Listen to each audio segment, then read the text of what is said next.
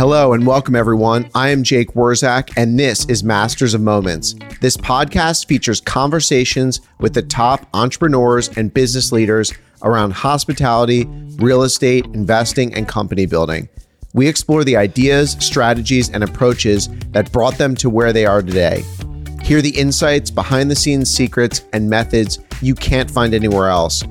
This podcast is for you if you are a seasoned investor, an upstart entrepreneur, or someone looking to break into the real estate and hospitality investing world. I would love to hear from you by tweeting me at jwurzak on Twitter. And if you have enjoyed this show, I'd be incredibly grateful if you followed us on Apple Podcasts, Spotify, or whatever podcast platform you listen to. We record on video, so you can always find all of our episodes on YouTube and be sure to subscribe. Thank you so much for joining me and enjoy the show.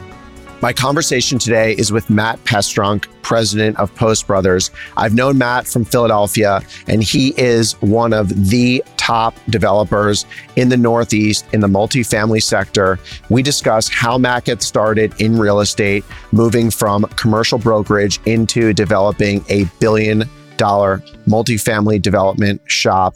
We talk about how you make money in the real estate business and building a sustainable firm that can withstand real estate cycles and grow to continuously doing projects in incredibly high barrier to entry markets. We also talk about office to multi conversions and the opportunity he's seeing today, what he's putting in those buildings, the amenities, how he analyzes deals, the most important metric he thinks about in real estate. This is an awesome conversation. Please enjoy my conversation today with Matt Pestronk. So, I don't know if you're going to hate me for starting here, but one of the first times I came to know you was a story I heard. We were, I think, building a hotel in Philadelphia at the time. I was spending a lot of time in Philadelphia. And I heard of this guy who's a real estate guy. He's building an apartment and he was doing it non union and he was pretty tough. And he was fighting the union, going against them. And all of a sudden, he was trying to get some big crane across like this huge bridge in Philadelphia and the union like somehow shut down the bridge. I don't know how they did it, but they did. And they tried to delay your project. But in the end, I think you got it built. But I want to start there and and what kind of that was all about and how that actually impacted the company that that you built and your construction ideas going forward. Thanks, Jake. So that was a fun time. That was a long time ago, probably 2012, maybe 2013. We were building a project and we serve as our own general contractor and we did not we are not an all union general contractor, meaning we don't hire all union or only union signatory subcontractors. We hire contractors based on merit. A lot of them happen to be union signatories. But we did that project. The unions were fighting us heavily because at the time, the all major construction in downtown Philadelphia was heavily unionized. That's, I think, since changed. And so we were the only general contractor that was also a developer.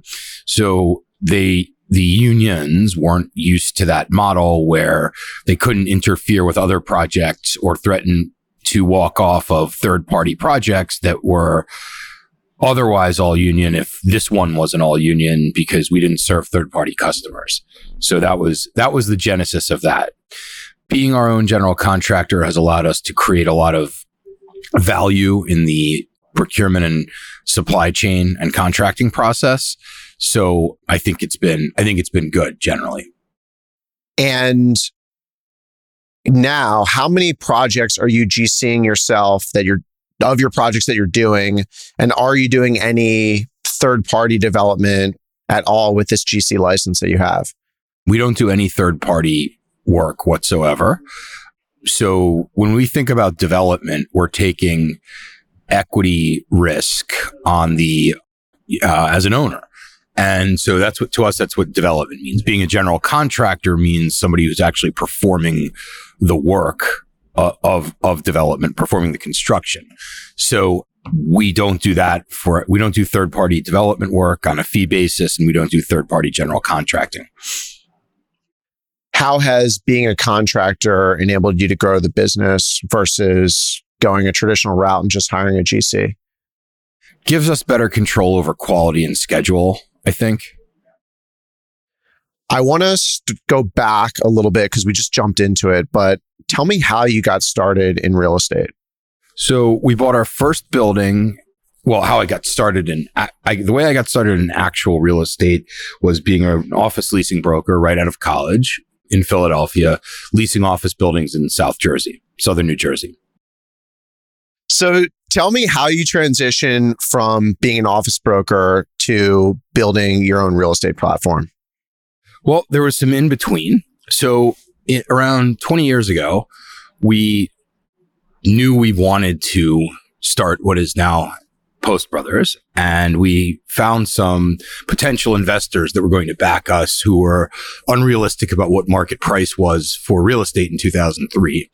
And we sort of bootstrapped an acquisition platform with, which is, or what you'd call a, a deal shop, was just you know, which is a common term today, but sort of not widely done then. These guys said they were, these investors said they were going to back us. We found some really interesting properties to buy at good values in 2003. And those investors didn't think they were priced well, which was, of course, like, idiotic in retrospect. They were totally wrong about what the prices were. Values had probably of the things we were looking at buying that we didn't buy, the values had doubled by 2006 from 2003. At least, at least the equity values and the gross values probably, probably doubled a decade later. So anyway, we realized, I'd say within a short period of time, my brother and I realized that we needed to be able to have our own pursuit capital to be able to be taken seriously and have independence and entrepreneurial runway to create a real estate, you know, a real real estate business. So I became a commercial mortgage broker and my brother got a job doing asset management and development and construction, overseeing construction management for another developer. And so sort of back to the drawing board in 03. And then in 06, we bought our first building, it was 10 units. Then through the time Lehman went out, we bought four more projects. They were all successful and we owned about $30 million of real estate at the time that Lehman went out. A tiny company. I wasn't working there full time. My brother was. And we really we executed on those projects through the financial crisis by just doing what we said we would do. Multifamily held up pretty well during the financial crisis. These assets, it was a very simple investment thesis. We were buying buildings in Germantown and Mount Airy in Philadelphia, what they call Northwest Philadelphia. The idea was houses on a block would be half a million dollars, but there would be a rundown apartment building getting five or six hundred dollars in rent for a one bedroom, which is, you know, I think a pretty obvious opportunity to upgrade the multifamily stock. This is years before there was any type of, you know, political backlash against upgrading workforce housing.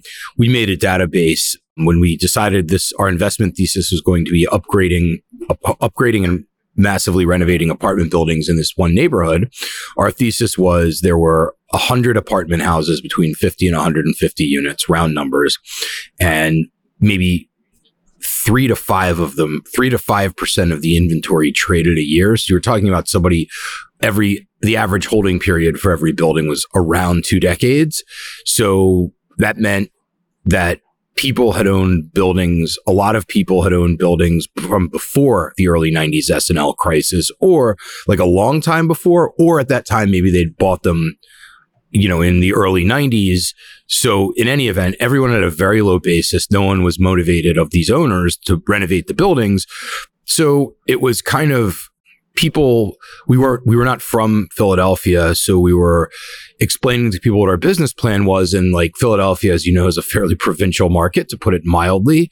And people were telling us like our plan would never work, and our plan did work. And then by the time 2015 came around, of those hundred buildings, every single one of them traded, and people copied our business plan, which was fine. Um, we sold everything we had in that market within five years of the GFC, give or take.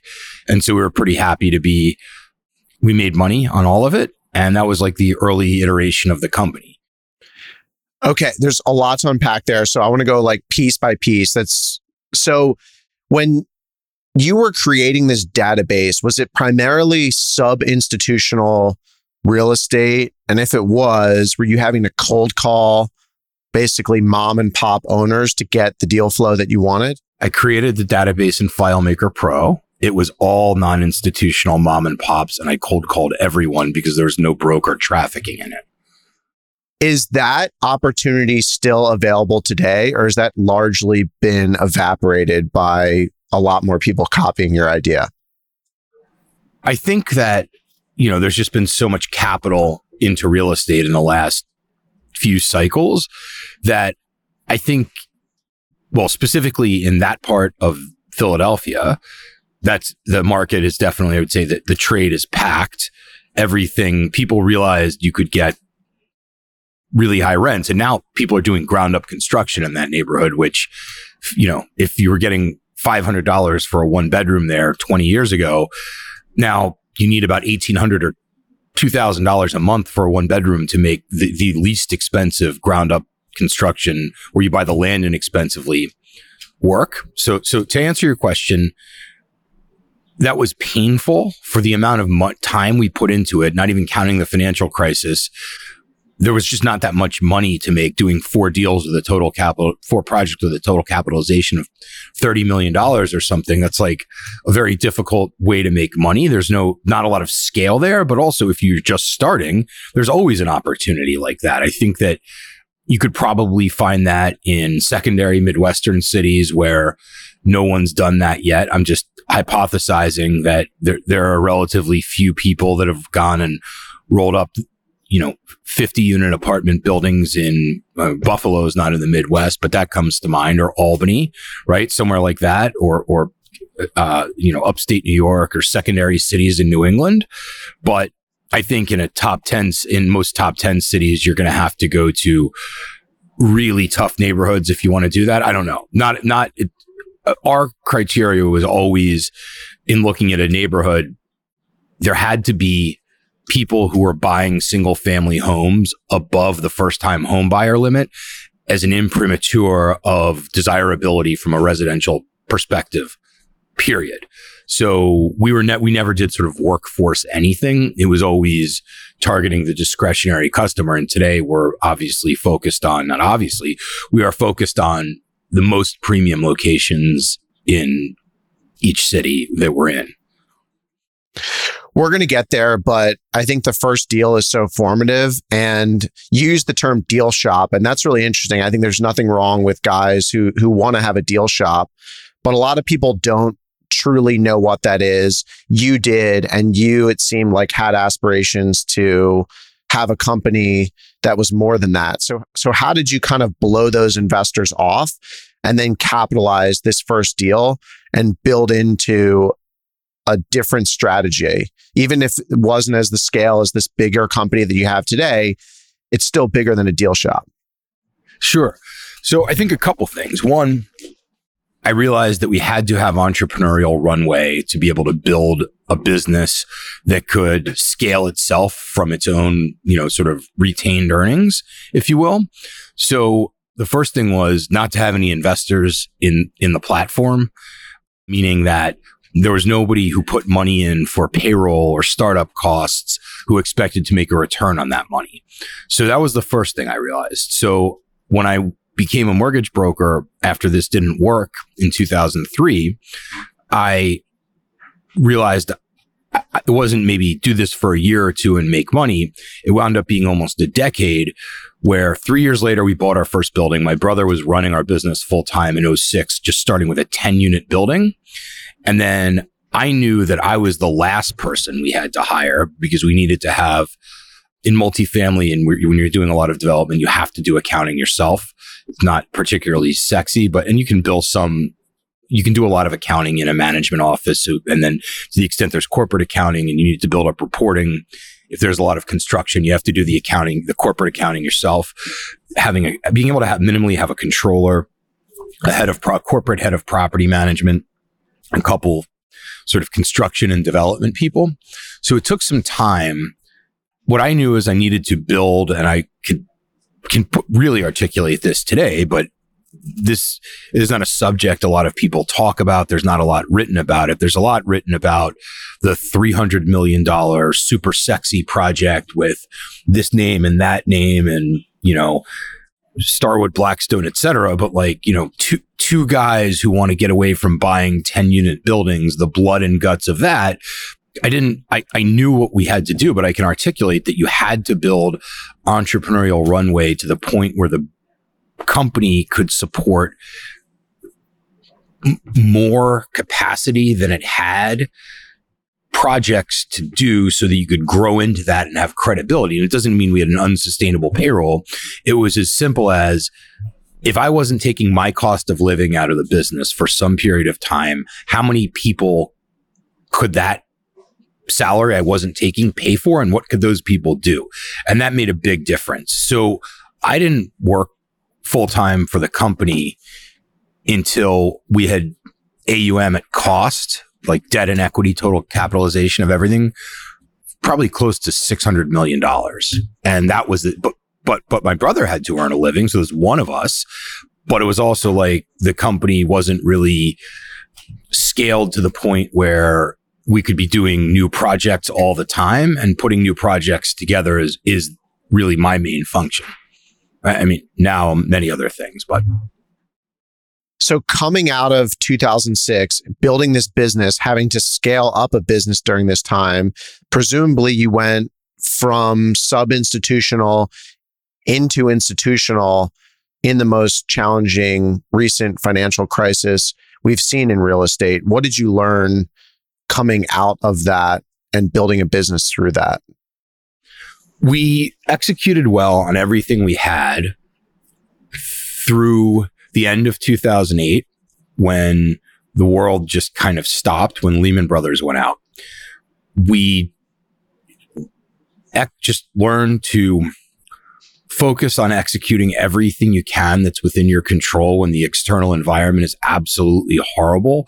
And banks are doing things like taking you know, three months to fund a construction rec- a construction draw, asking you to curtail extension options and saying their regulators make extension options on your loan, eh, saying that their regulator is making them reappraise the property. And of course, the loan documents don't give them the right to do that. And if it doesn't appraise, you're going to have to give up your, your extension option on your loan. And eh, just getting through all of that was, you know, quite informative. And it taught me that things can get bad. And sometimes when they get bad, they get bad faster than you think. I think we're in a bit of that period now for some type, some asset types, some types of capital are sort of out of the market completely when you don't expect them to be. So what that taught, what that period taught me was just try to be prepared and always just be able to execute to the best of your abilities. And we didn't, we didn't have a, we didn't have, again, the, the main, the main thing I would take away is we didn't have two principals relying on living from, on the, from what income the business generated during that time, meaning the, the, the profitability of the overall management company and its subsidiaries didn't need to support both of us. And I, I think that was a huge differentiator. What was your main source of capital in those early days? And then when did you start doing institutional deals with bigger LPs? Our main source of capital in the first two projects were high net worth syndications of where the average, oh, sorry, they weren't high net worth. They were, I'd call what mass affluent. There's a lot of podcasts about this today where people think like doing this is a good idea, raising investment investor money in twenty-five to fifty thousand dollar chunks. And like when things were really flush, probably until about a year, a year and a half ago, you might be able to raise ten million dollars from like two hundred people. That that was that seems really difficult to me.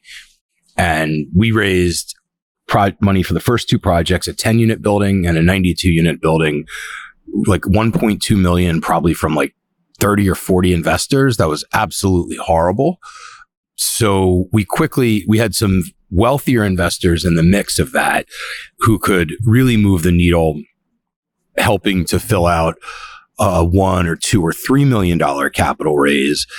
And then we thought, well, this is good. And we wound up having a couple investors that could write limited partners that could write really substantial checks, even relative to a few million. They could write 20 or 30 million dollar checks and they were sort of putting their toe in the water.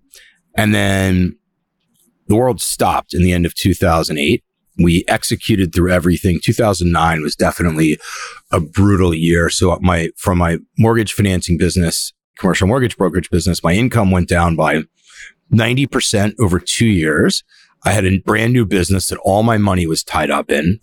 I had gotten married in the end of 2007 to my wife. We, she was, you know, she was three months pregnant when when Lehman went out and had a child, a condo, and a mortgage in May of 2009.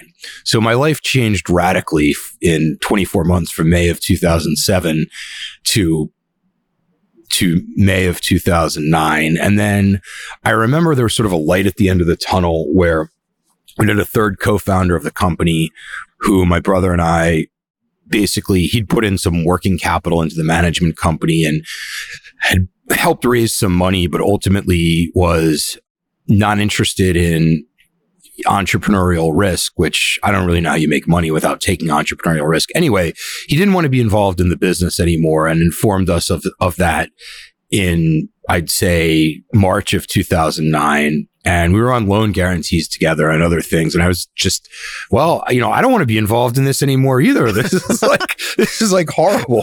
You know, I'd, I'd like to get my money out. And, you know, it didn't seem like there was anything good that was going to happen. So this, that, that person was the only person I've ever bought out of anything. But in the end of 2009, sort of the light came at the end of the tunnel. We were able to like, in a, within the course of a month, get our, get our first permanent loan the first permanent loan anyone had gotten probably in 18 months took out a bank loan and got a six, got a six and a half percent permanent loan on New Year's Eve going into 2010. And then three weeks later, syndicated an $8 million got a construction loan for eight or nine million dollars syndicated between three banks and had to go before the board of each bank to get them to each participate like two to three million. I remember one of them like cut back from three to two and somebody else stepped up from three to four and it's like you're raising equity in debt. It was just, it was, it was like raising torture. So then, but, but then in 2010, you know, there was a, a, regular sort of a regular way permanent financing market starting to emerge again. And we just got this construction loan. So, but for the fact that we'd just been through a really difficult period where all there was was the worst news every day for a really long time, we didn't have any baggage. We, you know, we got, we had to do two or three more permanent loans. Two, did two more permanent loans that year as I recall, we finished that construction project that I was talking about where we syndicated the construction loan. And really in the fourth quarter of that year, it was like, well, you know, but for the fact of what I just went through, which now appears like it's over, we don't have any issues. We didn't have any projects that went through workouts. We didn't have any, we didn't lose any equity on any of the projects. And I attribute that to, you know, the asset class, liquidity coming back to that asset class first and just you know, being really motivated to prove ourselves. And we did what we said we would do. And then in the fourth quarter of 2010, we started to see a lot of distressed opportunities materializing. And from then till the fourth quarter of 2012, we really started to grow the business towards an institutional scale, but with large projects, but with all institutional, non-institutional limited partners, institutional in scale, but not process. So all family offices as investors. And that kind of really started to go well. So we wound up picking up projects that cost with around total project cost of around 600 million at peak capitalization at cost in those two years. So then the business really went from something small and, you know, larger than a proprietor business because we'd been very thoughtful about how we tried to build our infrastructure to you know a, a, a, fairly significant development business. And so mostly everything we've always done we've ever done is either taking something that's very underinvested and putting you know a multiple of the purchase price into the property as capex or lately just building ground up so it was always a development oriented business.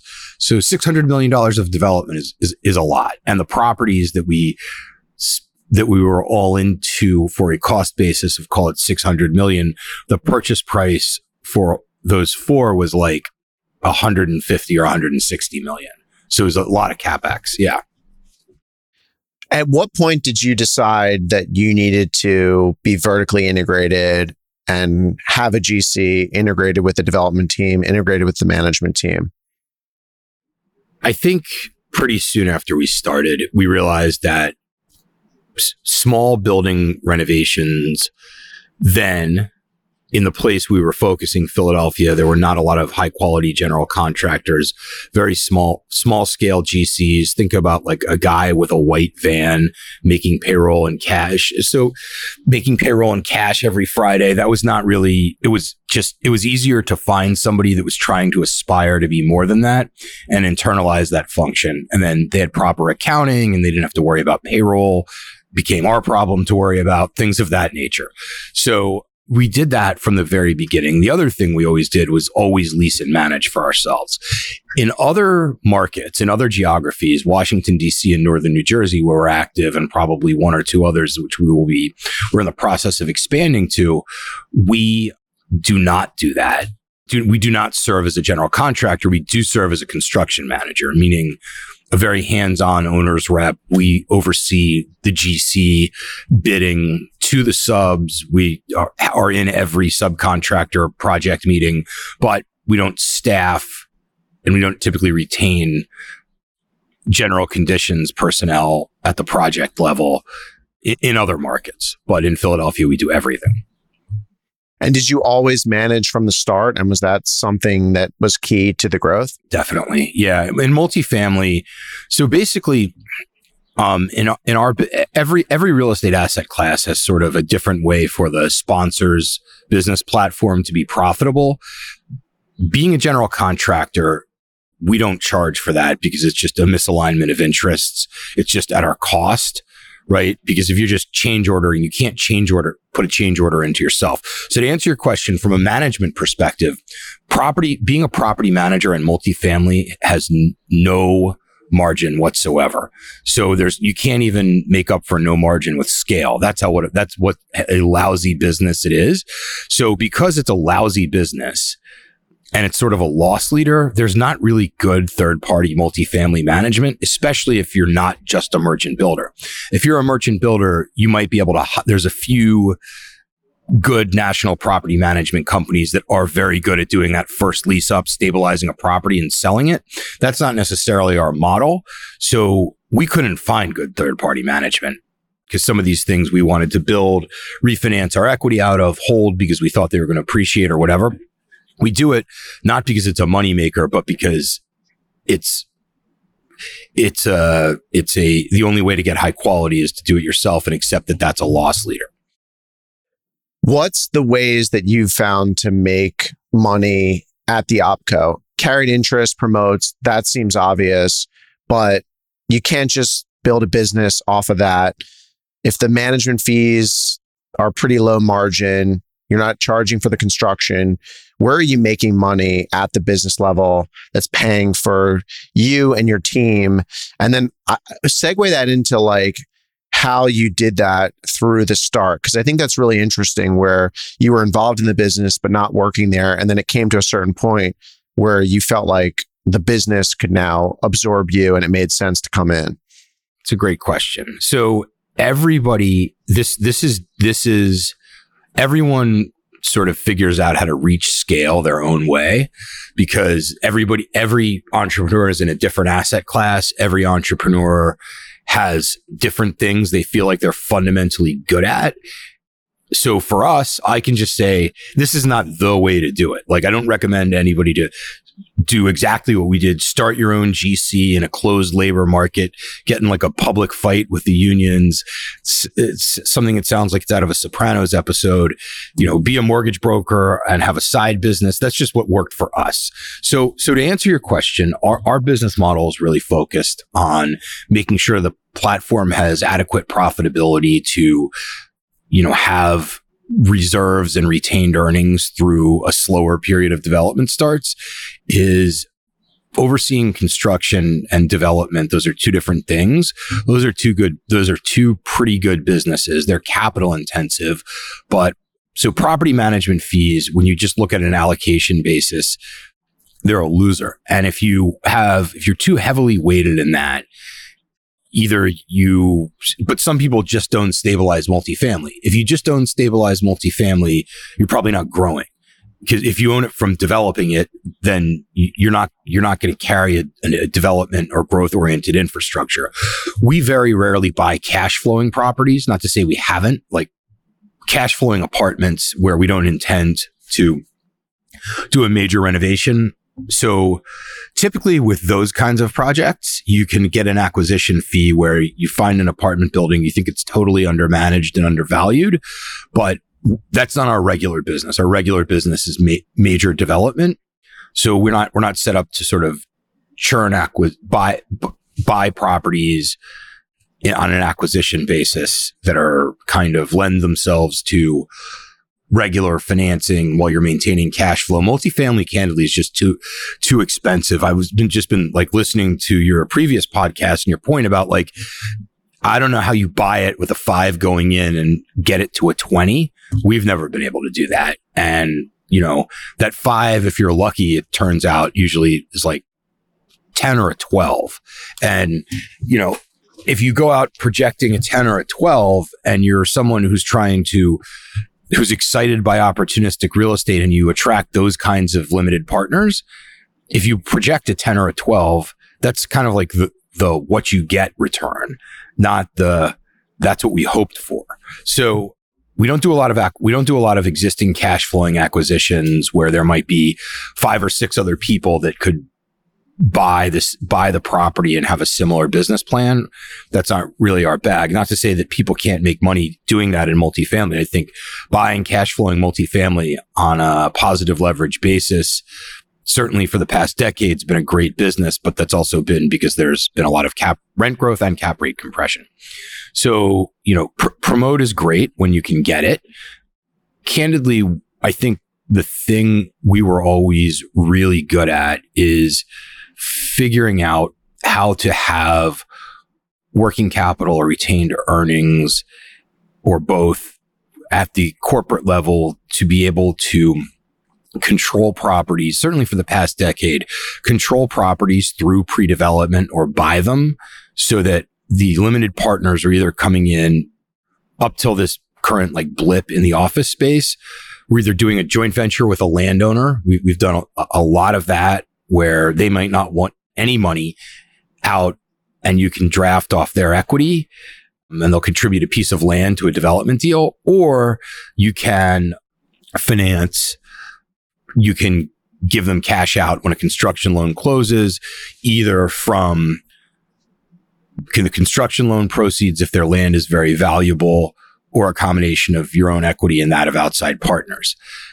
So just being able to have balance sheet capital to be able to take things through the riskiest part of ownership, which isn't to say we don't bring in partners when we buy things. As a matter of fact, that I'll talk about that in a minute, but you know, today I think there's a really interesting distressed acquisition environment in the office to multifamily space. So when you're buying those things cheaply, you have to close way before you're ready to close a construction loan.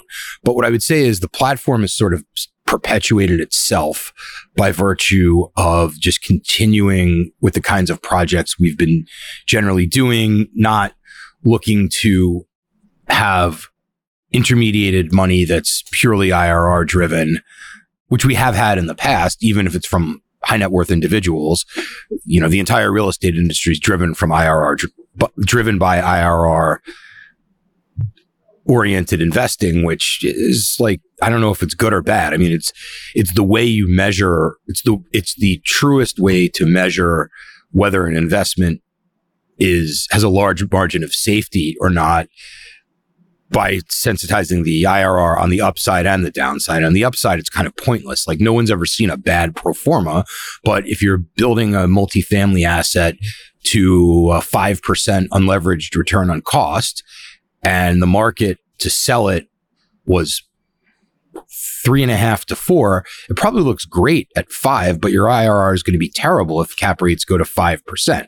So I think the main thing we've been able to do is avoid expensive capital at the wrong time. That's how I think we've we've just perpetuated the business.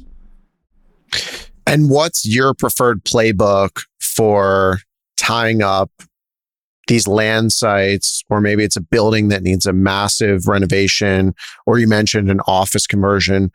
What's the playbook that you found to be the best? Is it cash out at the refinance? Is it, hey, I'm going to have this joint venture partner that's just a landowner? What's worked for you guys? Ultimately, as a sponsor, your job is to make money for the other people you're supposed to make money for and you. And hopefully those things are somewhat equal uh, or somewhat aligned. So the ch- what we try to look for and what I would tell any young person to look for is something where you're needed. You can do something that no one else can. Like there's somebody who owns a piece of land. They have a tax sensitivity. They're personally very difficult. They've got generational issues or all of those things. And you can solve all of those things for them, right? You can drive a very favorable deal for yourself. S- or, you know, somebody's got an asset where no one can figure out the zoning or they just, you know, it's somebody who owns cash flowing office buildings and they had one tenant and the tenant just moved out and they don't want a foreclosure on their record and the bank doesn't want to take it back. They don't want to put money into it. So, you know, you go to the lender and you say, I need, I need, I need, I'm going to turn this back into a conforming loan for you. I need favorable terms. I'm going to turn this into an apartment building. Maybe you've lent me money before. Maybe I'm your borrower on something else. You give me 100% financing. I'll size up the loans and then I'll, I'll fill up the reserves, pay for pre-development. Then you give me a construction loan. So it seems, it might seem counterintuitive, but to somebody looking to get into multifamily, which is just so competitive, find, stay, if you're starting to get into the space, unless you've got the right cost of capital to buy things that are cash flowing marketed and lend themselves to being financed easily, find things that no one else knows how to do or no one else wants to do. And then just get better at better at that. And you just sort of, you'll have an anti-fragile business model because you become the first call on these things that no one wants all around the country or a- anywhere you want. You get those calls. And so I don't know that we exactly set out to build the business this way, but now we just really ge- geographically focused on certain markets, best locations in those markets, and assets that need something that not everyone can do to maximize them. We kind of skipped over all this, but give the listeners uh, like some insight into the size and scale of what Post Brothers is today. It's it's we, we skipped over it because it's like not the not the exciting part because it's just statistics. So we've over the existence of the company, we we have had about owned about 40 assets, but a lot of those were multi-asset partnerships. So I don't know how many quote unquote deals we've done, investments we've made. Today we have three and a half billion of assets at cost. About half of those are in construction or pre-development and by, by oh no, sorry, more than half. About 2 billion of that is under construction or owned and in pre-development. And about a billion and a half r- round numbers at cost is our st- uh, stabilized cash flowing assets. And so that's about 4,000 units in the pipeline, give or take, and a little less than 3,000 on a stabilized basis. So when you're looking at 4,000 units under construction in the pipeline. You have a massive team to support that effort. Once that stuff starts to turn and deliver, now you need to find new deals for those people to stay active. How do you resist the temptation to do shitty deals to kind of keep the thing going and does that go back to your base strategy of building a company with some retained earnings so you don't feel forced to do every single deal that's put across your desk? So that is a that is a that is a great question. How do you how do you support a company that has you know an expense? You know, it costs money to pay people, especially in the cost it costs money to pay people and that money seems very expensive when no one's active. I, I will tell you the answer is that we've discovered don't do every deal that comes your way. Generally we have a pretty disciplined way of looking at this which is sizing opportunities and markets. We know conservatively we're going to option or otherwise commit to around a billion dollars of development starts on an annualized basis. But if we wound up doing way more deals than that just because I mean uh, you know as as an as a somebody who really enjoys real estate transactions you get so many deals sent your way.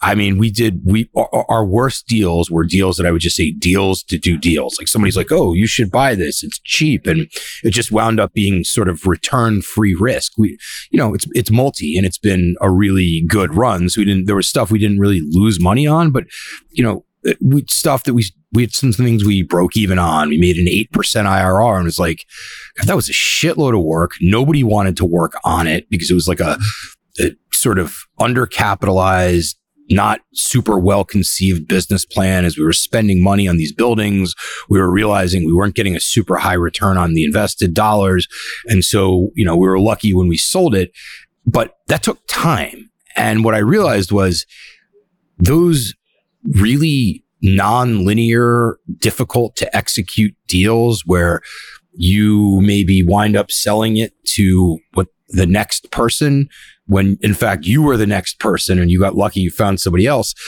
That's how you have organizational creep where you have a less than clear investment strategy. You commit yourself to too much transactional activity and then you have to have a lot of staff to execute on projects that aren't going to actually provide anything in terms of net asset value to, you know, to the owners of the platform or of the business. So just really being disciplined about like what, you know, we could, somebody called me today. They're like, you can buy this vacant building. And it's like, well, you know, our criteria is we have to make a certain amount of there has to be a certain amount of gross dollar profit for a, a, a given project profile and like yeah this this building's cheap but like how much money can we really make and then if there's projects where we can make five times as much money and i don't want to feel distanced or disintermediated from my projects. Like I don't know what's going on because I've got the B team working on something because I needed to hire people that weren't of the A team caliber and they are they're people who know they're sort of the framing crew getting relegated to the second tier project and they're sort of like accepting of that, then they're probably going to do a shitty job. So g- getting away from doing things outside of your core competency in real estate, in multifamily real estate development is how you wound up having, how you wind up having a beast that's too big to, you know, that needs to be fed too much, I think. Can you walk us through the deal process now at Post? So, like, you know, maybe this phone call today is not the best example, but kind of walk us through the criteria you do, you use to evaluate what the process looks like from start to signing up a deal? I think that so today, there are a lot of opportunities today we did adaptive reuse and conversions before many other people did them. That's multi office to multifamily or anything to multifamily.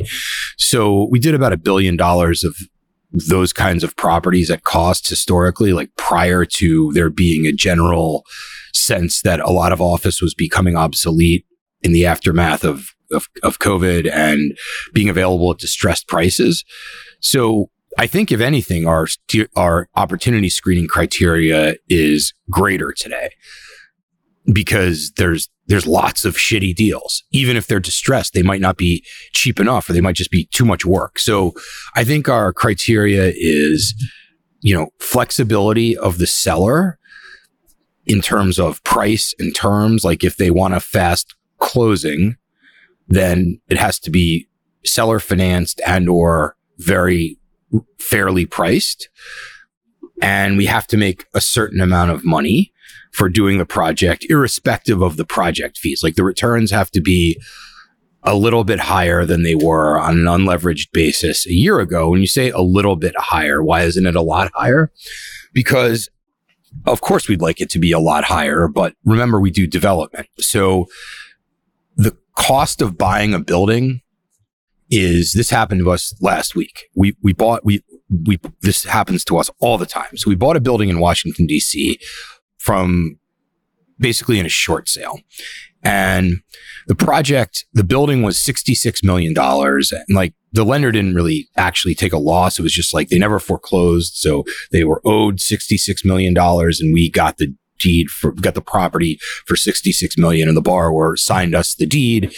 And so and, they, and the borrower went away. So then, like, I'm going to have to spend another $250 million to convert that, or 200 million of hard costs to convert that building to multifamily. Then I ran into somebody and they said, uh, you know, I really like that building, but I think you overpaid for it. And it was, oh, I overpaid for it. So let's just, let's just do the math. My unleveraged project cost is $266 million.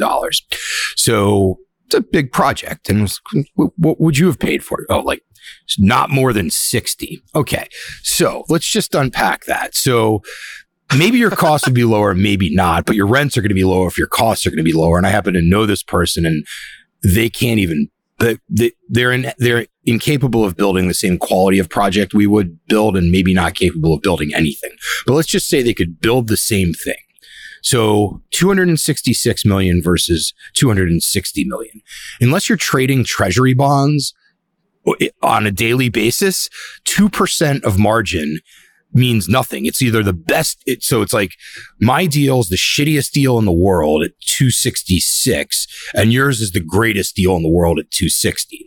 I'm so, so, so, so basically the screening process is don't get hung up on price because I heard Howard Marks say this and actually validated it made me feel validated. I don't know if it actually validated anything. He was saying that of all the things in the world, paying two or 5% more on an operationally intensive business plan, being it buy a business or a piece of real estate and you have to invest a whole bunch of time and money, paying 2% more or 5% more or anything is the least predictive indicator of the outcome of the investment.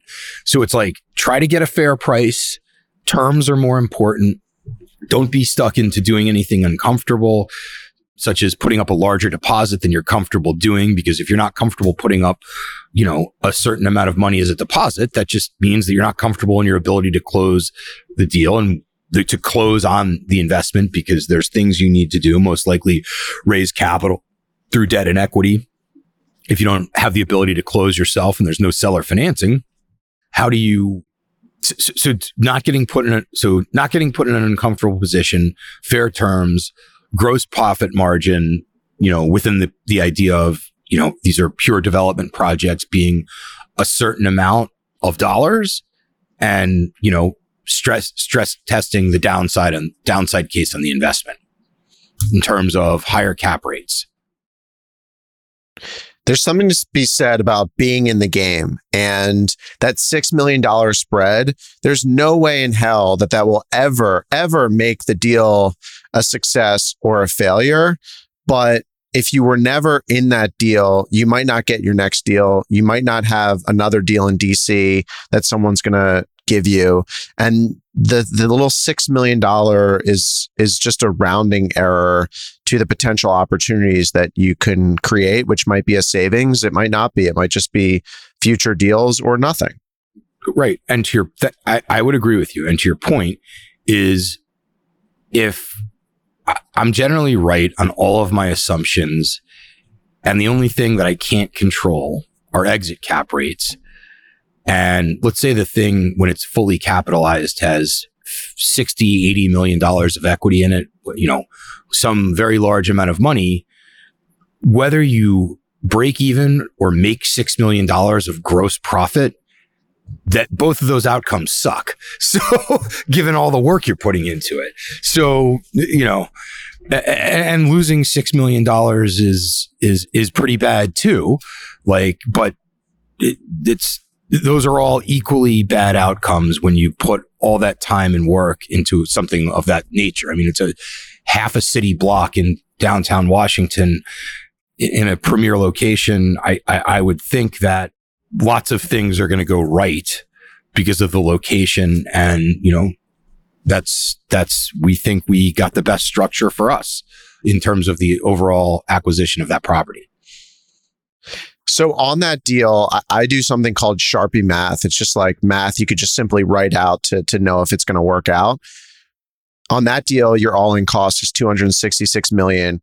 What are the little metrics that you're looking at just on a simple one-page piece of paper to have the gut instinct to know that this makes sense? there's nothing else besides that. Actually, it's just I mean, real estate. I mean, multifamily is incredibly simple. I think all real estate asset classes, if it's all you do, it's incredibly simple.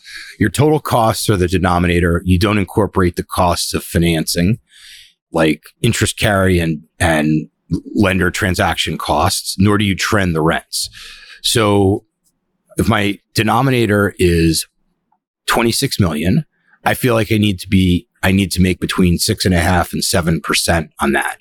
If I can make $18 million of free cash flow on that property on today's rents without trending them, would I buy that today? That's probably 300 basis points over the risk free rate. So I'm pricing my construction risk into that because it's 300 basis points. It's not 100 basis points. Yes, do that deal all day long. That's it. Pr- price your, yeah, sorry. Go ahead. Want to be You're smarter than I am. Keep no, no, I'm not. I'm definitely, I'm not. I am. I am not that smart because I just, I, I don't. I try not to think about exit cap rates because exit cap rates are a function of one thing, and that's how much capital there is in the market at any given time, not where the treasury is. So I'm thinking about today's treasury as theoretically the risk free rate. I can't think of anything that would be less risky. So the, the, the treasury is the risk free rate. I don't want to be 150 basis points. People talk about where you think exit cap rates are going to be. No, I want to be north of 200 basis points, well north over today's risk free rate. I mean, treasuries were the 10 year treasury was one and a half percent. We three and a half percent wasn't an acceptable return. So that's how I think about that. Can I be, you know, can I be well north of a 6% unleveraged, untrended return on cost? Yes, I think so on that investment. And I feel great about that. Now, a lot of people would say, well, just talking about multifamily, right? A lot of people are saying, well, I think you should be closer to seven. Well, that would imply, again, somebody would say you need to underwrite a higher exit cap. So you need to underwrite a higher return on cost. I would say that is nonsense. You need to be able to hold through a time when exit caps are really high because if you're underwriting to a 7% return on cost, not to get overly myopic, in super prime locations in coastal cities, you're either, you're either, you know, misinformed or being overly optimistic about your underwriting assumptions, or you're not going to do you're not going to find any investments to make in today's environment because the market is very very efficient.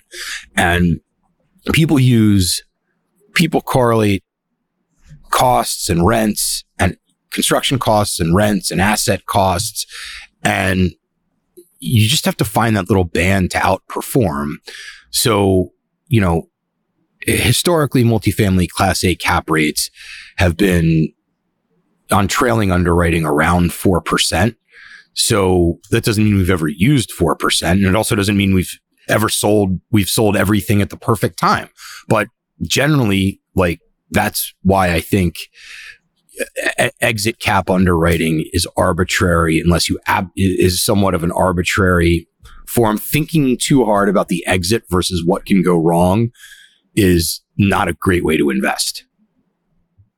I'm starting to feel that real estate cap rates are really, you know, it, it's more of a moment in time, but unlevered yielding cost, yield on cost is actually the truer risk pricing for a specific asset class. And over the averages, what you're saying is multifamily is somewhere between this five to 6% range. Hotels would be higher in my world.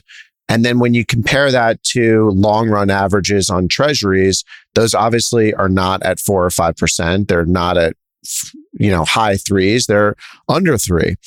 So that's really the point when you're looking at making an investment, how you differentiate between what your risk free rate is and what the unlevered yield on cost is. But I don't think like they're moving a lot. Like it's not a good judge it doesn't move with interest rates. No, you know, your not, unlevered not yield all. on cost was where it was. Right. Permanent interest rates, like, right. So they don't move with interest rates at all. Interest rates are correlated to, to just availability of equity capital and how investors are feeling. Like nobody, nobody underwrites a value add. I'm sure you don't underwrite a value add hotel to below where you th- to an exit an unlevered return below where you think interest rates are going to be well n- nobody does that with multifamily except you have you sell them you sometimes you can sell them and the buyer is finance is but they're buying they'll buy at a four cap and they'll finance at a four and a half percent interest rate well they probably think there's going to be a bunch of rent growth so that's the point is that you know there's there's there certainly in multifamily people buy with negative leverage all the time with reasons why, but it's a common thing. On this deal, it's actually a great example because it's a huge office building, just uh, amazing architecture. I know the deal. There's going to be a ton of these office buildings coming to market and they're not going to remain office and there's this housing shortage that we keep hear, hearing about so how are you thinking about in this deal specifically doing a big, massive conversion? And how do you even underwrite that? Like, how do you know what the costs are? How do you figure out the unit layouts? Or is that actually not all that complicated? It's not. It's not complicated if it's what if it's what if it's something you've been doing for a long time. No, you can you can look at the zoning. Look at can you add to the building? Is it too big for what's allowed to be built? Uh, you know, how much square footage can I get out of the building, both by limitations of how it can be added onto and is there a height limit? Is there a physical limitation? So you can, it's pretty prescriptive. If you're an experienced adaptive reuse de- developer who's done a lot of adaptive reuse, you can look at the zoning, the nature of the structure. You can figure out how big of a building you can build. Then you, we have people in house that can just lay out a floor plan of the units. Then you figure out, you know, how much rent can I get both back into a per square foot and gut check that with gross rent or the other way around. We actually prefer gross rent.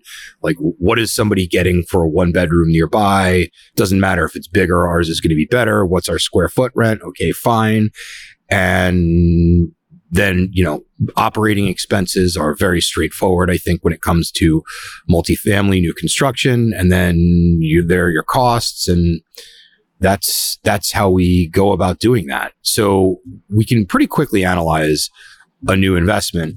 I think that a lot of office is going to become multifamily because there's such a housing shortage. And the housing shortage, I'm actually long on these downtowns because the suburbs of every top 10 city that has excellent school districts, there's no new construction.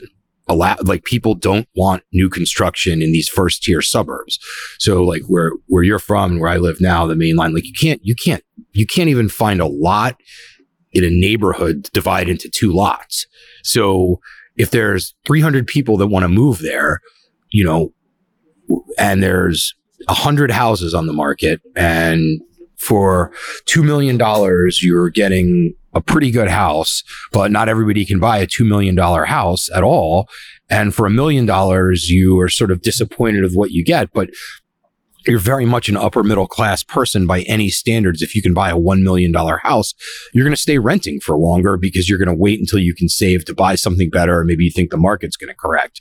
So it's interesting. There's for, for urban development, for urban class A development in premier locations, there's tremendous tailwinds because people are staying renters for longer. And then, of course, there's tailwinds for other parts of the country in terms of housing markets because, you know, the the law firm associate in Philadelphia is eventually going to be a partner.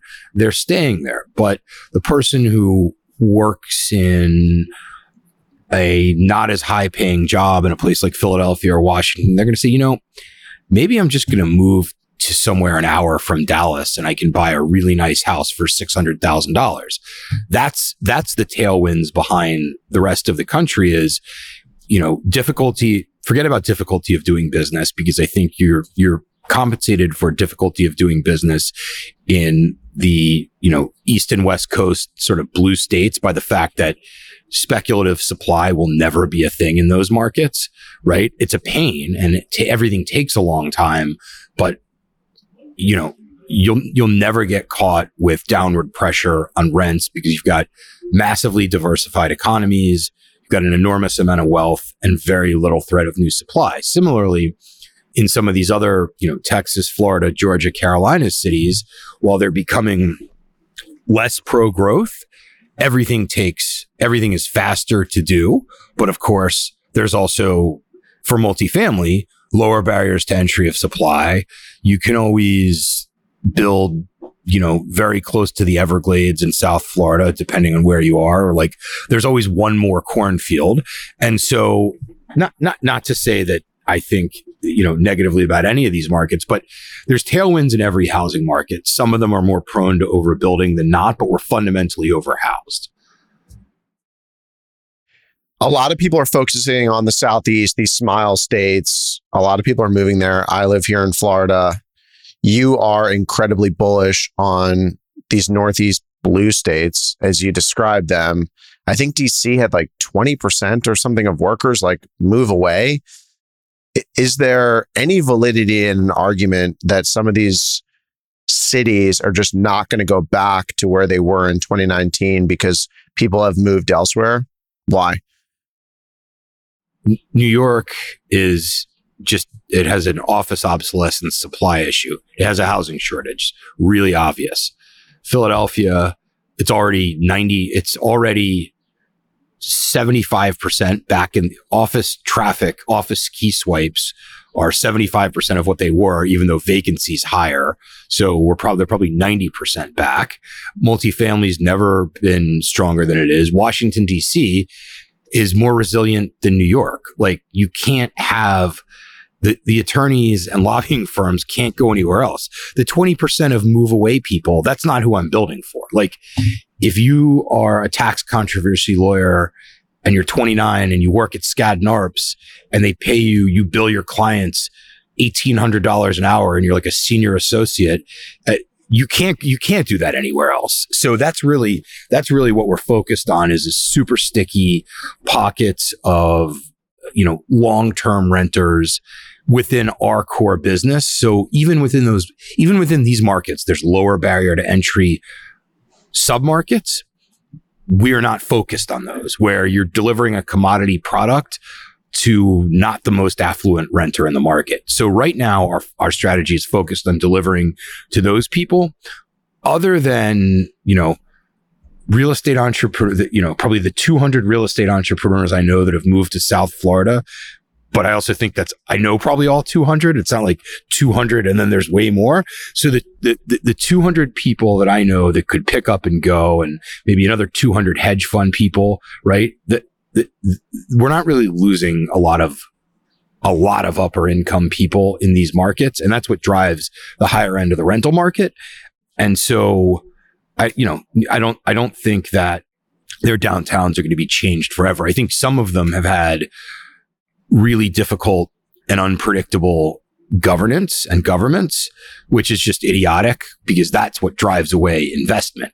It's not necessarily driving away jobs that have to be there, but it just makes investors not want to be there. Like what, if you've seen like how New York deregulated, it makes, it, it makes investment unattractive when there's, when the, when the rules are changed. So like things like New York and Washington had vacancy deregulated. That just killed in buildings that were built before a certain date. That killed investment in those buildings for obvious reasons. And it made people more tentative to invest new money in those markets. But then long term, like because there's more regulation on part of the market, at the top of the market that's not regulated, rents have gone through the roof. So I do I do acknowledge that uh, without question that some of these markets have need a bit of a thaw in the short term to attract new capital, even if the fundamentals are really doing well. Your buildings are known for having an incredible design sensibility and something that we try and do on the hospitality side is to differentiate ourselves through design, amenities, service. And I'm guessing you see a similar thing in hospitality where a lot of this stuff just gets commoditized. Like everyone's buying the same kind of flooring and cabinets. Why are you so focused on design and what are the amenities that you are really prioritizing? Like, take, you know, this office building that you're going to convert. You have a lot of space. What are the things that you're going to be doing there? So I think we try to be innovative the way that the innov- the way that somebody like you is innovative in how you reposition or operate or amenitize a hotel. So there's stuff that people just don't pay for, like for instance, that are of the moment, like a, a golf simulator. Like we we actually do have a golf simulator in one of our properties, but it's a small amenity. They'll have like an amenity space with like a, a, a 100 square foot bar area like a movie theater with six seats, a popcorn machine, and a golf simulator. We'll have a golf simulator in like a 30,000 foot co-working space. So what we do do to differentiate the amenities, the amenities is keep them simple, large scale, and super high quality. So we're going to have the nicest pool, a gym that's nicer than an Equinox, nicer than any gym you can pay for in the neighborhood, and the size of a commercial gym. We're going to have a great co-working space, attended lobby, with uh, you know a hospitality uh, you know a concierge behind the desk that's worst, worked in hospitality and apartment finishes finish materials that no one's ever used in multifamily before. We just try to be on the cutting edge. Materials are always evolving. So think flooring counters things you can touch how the model units are furnished fixtures kitchens hvac whisper quiet kind of hvac not like HVAC that makes a lot of noise. We try to make it like we try to, we're catering to a renter that can afford to rent something for that's the most expensive thing in the market. So they still have to feel like they're getting a value or they're going to go rent the non amenitized thing. Um, the way we're able to drive rents and amenity rents in the projects with different, with differentiated finishes and design is because we do the finish procurement and a lot of the interior design in house. We have a finished materials procurement affiliate that does do third party work. So, so we buy all the things, not things like drywall and uh, wires and things that nobody pays for and you can't see because those are commodities, but things you can see that make the apartment, makes the building, the apartment or the common areas or some aspect different. So we do all those things in house and we're able to deliver what someone else can build for what someone else spends $300 a foot in hard costs for. If we were going to build that, it would cost us a third less. So we wind up spending close to that same $300 a foot, but something we wind up with something just vastly superior. and then we, rents are 20 or 30% higher and there will never be competition. That's our theory. You have this piazza project and literally the pool, I think it's on like a parking garage or something. It looks like a Vegas pool. It looks nicer than any Miami hotel pool. It's crazy. And it's like right in downtown Philadelphia and you get to use it maybe three months out of the year. So you should It's open the whole year. Out. It's open the whole year. Oh, it is? Yeah. Oh, okay. So man, it, you, you got to, you guys have to check out what's, what Matt's talking about. Are there any ideas that you haven't or strategies that you haven't implemented yet at Post Brothers that in the next three years you are definitely going to pursue? No, I think that I think that we just want to continue to create the best in class buildings in submarkets that have tailwinds that we feel comfortable about. And I think that as, as you mentioned, having the beast get too large to feed is a thing. I don't ever want to have three corporate offices, right? I don't mind if we have a project management office in Washington or Houston or somewhere we're doing a project, but I don't want to have a massive sprawling corporate infrastructure. We like being based in one place. The, the main team is here. So I think we can expand in a linear fashion into other markets, into other places doing multifamily development. I don't know. I think, I think, I think there's the continued, the continued hospitality orientation of multifamily. I think, as I think you and I were talking about the other day, doing like a project w- with some hybrid short-term rental extended stay that that could be interesting in terms of new projects. But no, I think I think we found a formula which is category killer size multifamily with totally differentiated amenities that really can't have competition. And then just you know keeping in mind that you know when other people realize that think pricing is attractive in in my business sometimes it's just that just means it's too late when lots of people have figured out that the deals are good one opportunity that you and I spoke about is just that it's this like furnished apartment model not many groups are doing it. It doesn't really exist in hospitality except for kind of the lower end. You know, you have like Residence Inn or Homewood Suites or something. But to have a fully amenitized apartment building with a beautiful furnished apartment that would work for someone for three weeks or three months, you know, a project job, I think is incredibly interesting. The question is, how do they interact with the permanent residents? And you have to be able to charge enough, which I think you can, in order to justify the vacancy. Well, I think I think the the Carlyle Hotel is a good example of that, but there's not a lot of those, right?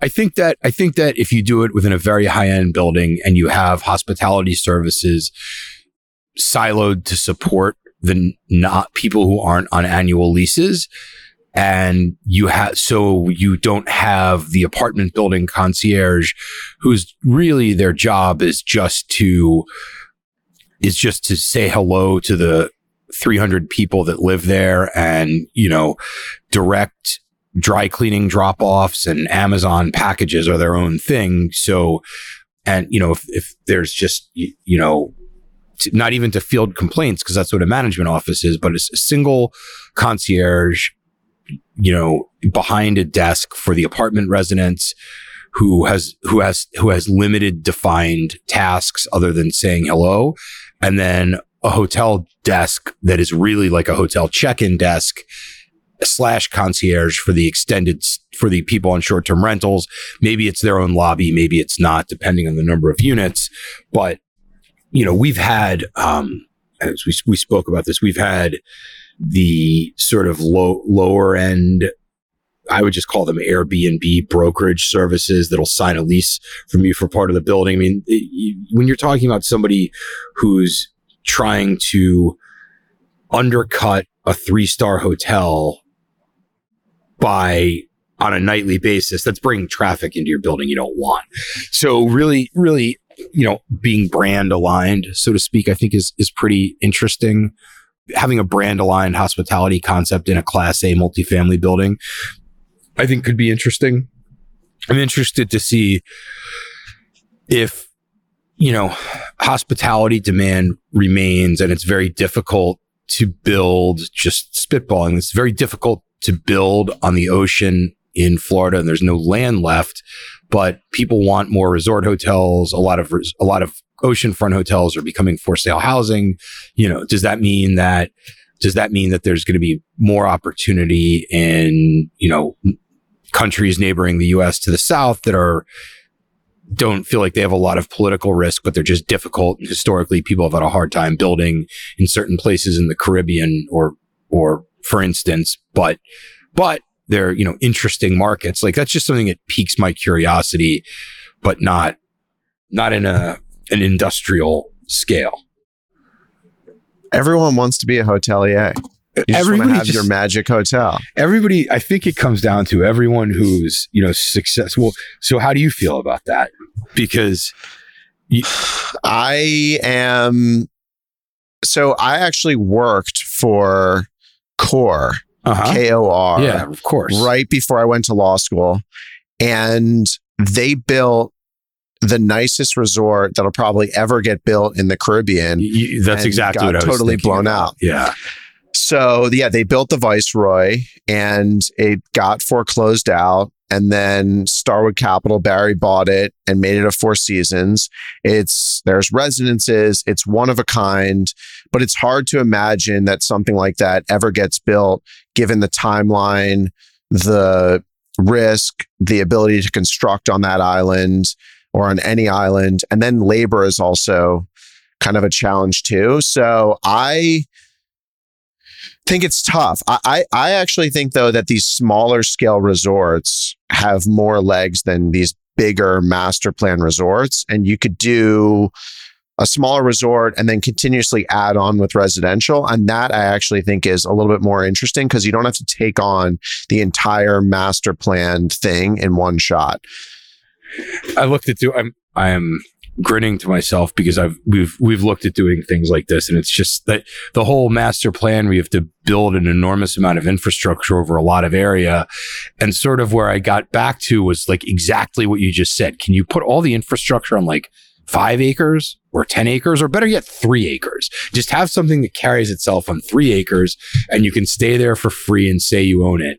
Right. But but then the, where those business plans go wrong is they're all torqued up with lot out sales. And like in the Caribbean, you've got hurricanes and like labor issues and permitting issues and labor issues. And you solved all that. And here comes another hurricane. So it's um yeah like baker's bay which is this discovery land property in bahamas and just legendary got almost wiped out in 19 or 18 yeah and uh, people lost, you know, people had $20 million houses that were just sitting there with no roofs, no windows. Some of them were fine. And just, you know, money wasn't an issue. Insurance was challenging. A lot of people didn't have insurance, but just to rebuild that took a tremendous amount of time and effort. And these are people with, you know, unlimited resources that are at this one place. But it's, it's hard to beat. It's beautiful. St. Bart's, I think, is really interesting in the Caribbean, but it, I don't. I always wonder if the time to make a lot of money on these places have passed us. Like, was that the, you know, ten years ago, and and we missed the opportunity? Like, you need a really good crisis to create these opportunities for someone. You need basis. I agree. You need you need something creating the right basis. I think the, today the opportunity for St. Bart's specifically might be if there's anything available there, which I have no idea if there is or not, it's going to be priced through the roof because there's such proof of concept. I think you need a down market and a place that has had limited proof of concept to really, to really find the right opportunity when it comes to probably any kind of resort development when you're dealing with environmental permitting issues even in the US, because that just adds so much time to a project. And then in another country, you know, add all all of the other issues that we don't really have. So, but I like building apartment buildings. A very straightforward business. Well, maybe you'll get into single family rentals. I mean, that's uh, something that is becoming incredibly popular in like these kind of fake Truman communities. We've looked at it a lot. And the concern is the durability of the durability of the economy in these places, right?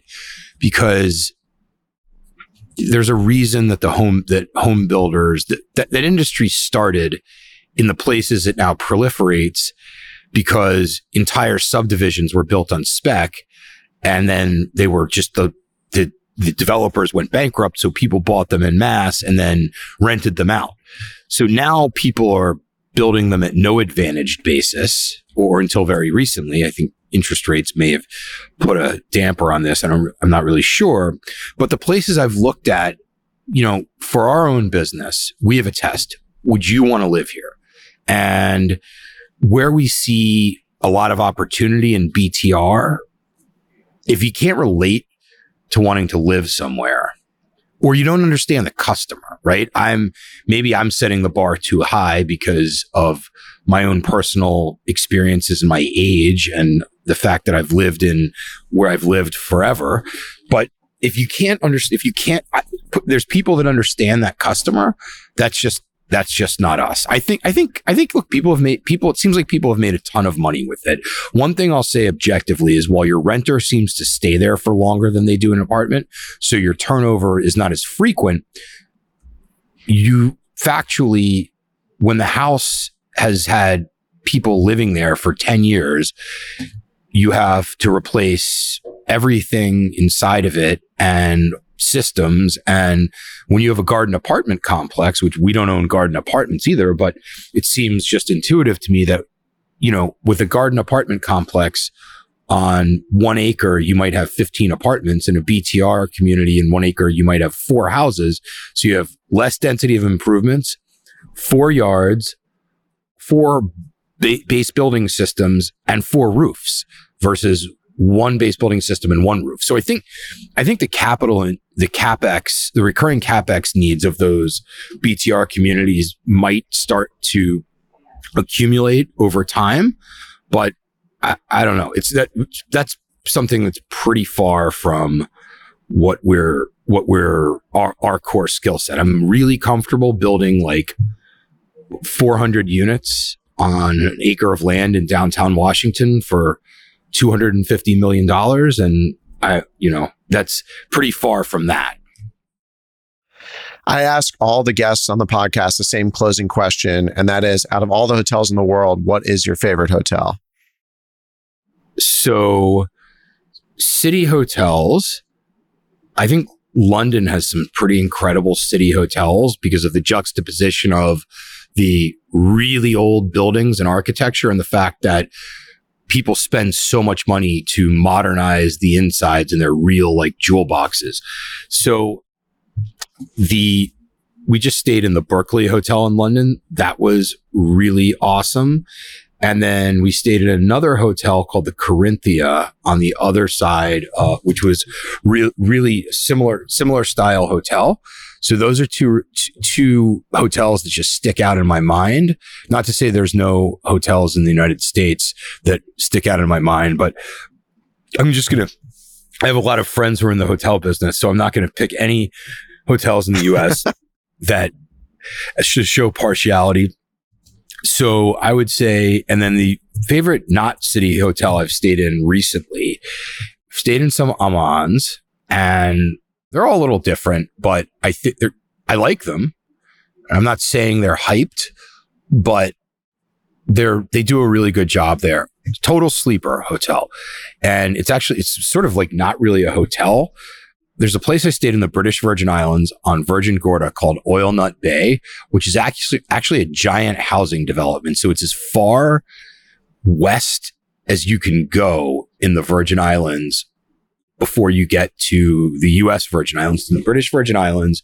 It's really hard to get to, but it's almost all houses around a central resort core. And you rent some of the houses from the guy who built them and you rent when I say rent, it's a nightly, but I mean, you're not going there and staying there for a night unless you're a masochist because it's, it, it's really hard to get to.